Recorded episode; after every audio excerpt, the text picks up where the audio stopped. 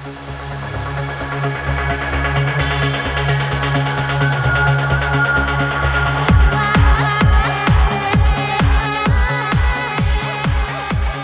you want to follow along with us? Go to the breadcrumbministries.com website and click on the Roads Devotional tab.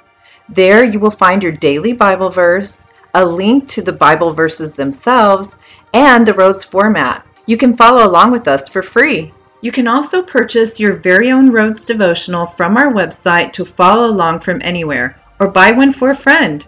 Today is January 7th, and the readings are Genesis 19, 15 through 16, and Psalms 3, Luke 7, verses 1 through 10. Here we have an additional chapter in the Psalms. The Psalms were originally written in Hebrew, and the literal meaning of the word is praise or sing and sing forth. The Greek adds additional meaning to make melody. This book is a compilation of many authors who wrote songs, prayers, and poetry. The most famous authors are Kings Solomon and David. This particular psalm, King David is actually running from his own son Absalom. Absalom was Tamar's brother. This was a girl who was raped by her half brother Amnon, who was also King David's son. And although he did not say anything to Absalom about the rape, he hated Amnon for what he did to his sister and actually killed him two years later. It seems like a righteous revenge, but later we read his darkened heart also turned against his own father. You can read the story in 2 Samuel chapter 13. King David calls to the Lord, Deliver me and strike my enemy down.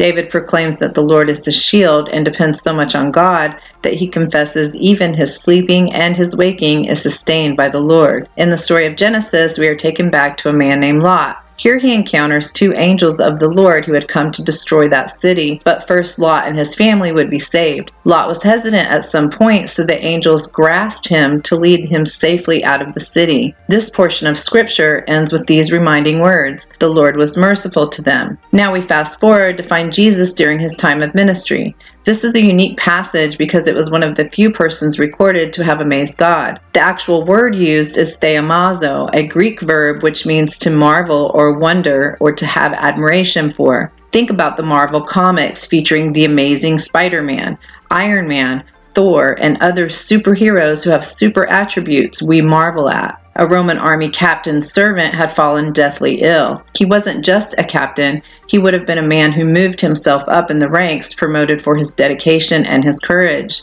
These were veteran soldiers who commanded a hundred men each with a legion of 6,000, making 60 centurions in a legion. You could consider him a man of rank who was also a Jewish supporter and sympathizer. He had helped the Jews build a synagogue using his own money. Naturally, the elders considered him a very good man, and so when he asked them to find Jesus, they persuaded Jesus to help the man's servant. However, before Jesus arrived at his house, the captain sent out men to meet Jesus. Lord, don't trouble yourself, for I do not deserve to have you come under my roof. This is why I did not even consider myself worthy to come to you, but just say the word, and my servant will be healed. For I myself am a man under authority, with soldiers under me. I tell this one, Go, and he goes, and that one, Come, and he comes. I say to my servant, Do this, and he does it. Jesus was amazed. He told the entire crowd who had been following him that he had not found this amount of faith in all of Israel. Jesus never entered the man's home, but rather sent the men back home to find their captain's servant had been miraculously healed, just as they had asked. Each of these passages reflects some very important attributes about God and our relationship with Him.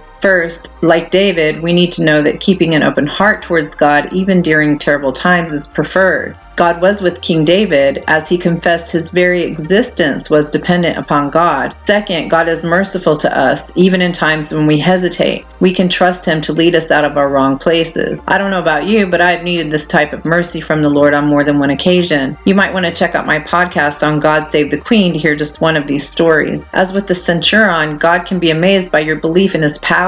I don't know why this is so hard for us to get that God can be emotionally moved by our simple faith in Him, but we can read that Jesus announced his admiration of this man's faith to everyone that was standing near him. I can't say I've mastered this level of faith in my own perception, but there is this saying of Jesus Truly I tell you, if you have faith as small as a mustard seed, you can say to this mountain, Move from here to there, and it will move. Nothing will be impossible for you. Let's pray. Lord, help me keep my heart open to you and depend on you even when I'm in an awful place. Grant me mercy, and in turn, I grant you permission to close doors where I should not go and strongly compel me to get out where I shouldn't stay. I may not have much faith, but I'm determined to plant a tiny mustard seed of faith in who you are in the deepest part of my heart. In Jesus' name, amen. Until, next time, follow the breadcrumbs. Like us on Facebook, subscribe to our blog, and visit our website, breadcrumbministries.com. Listen to our podcast, donate to our ministry, or shop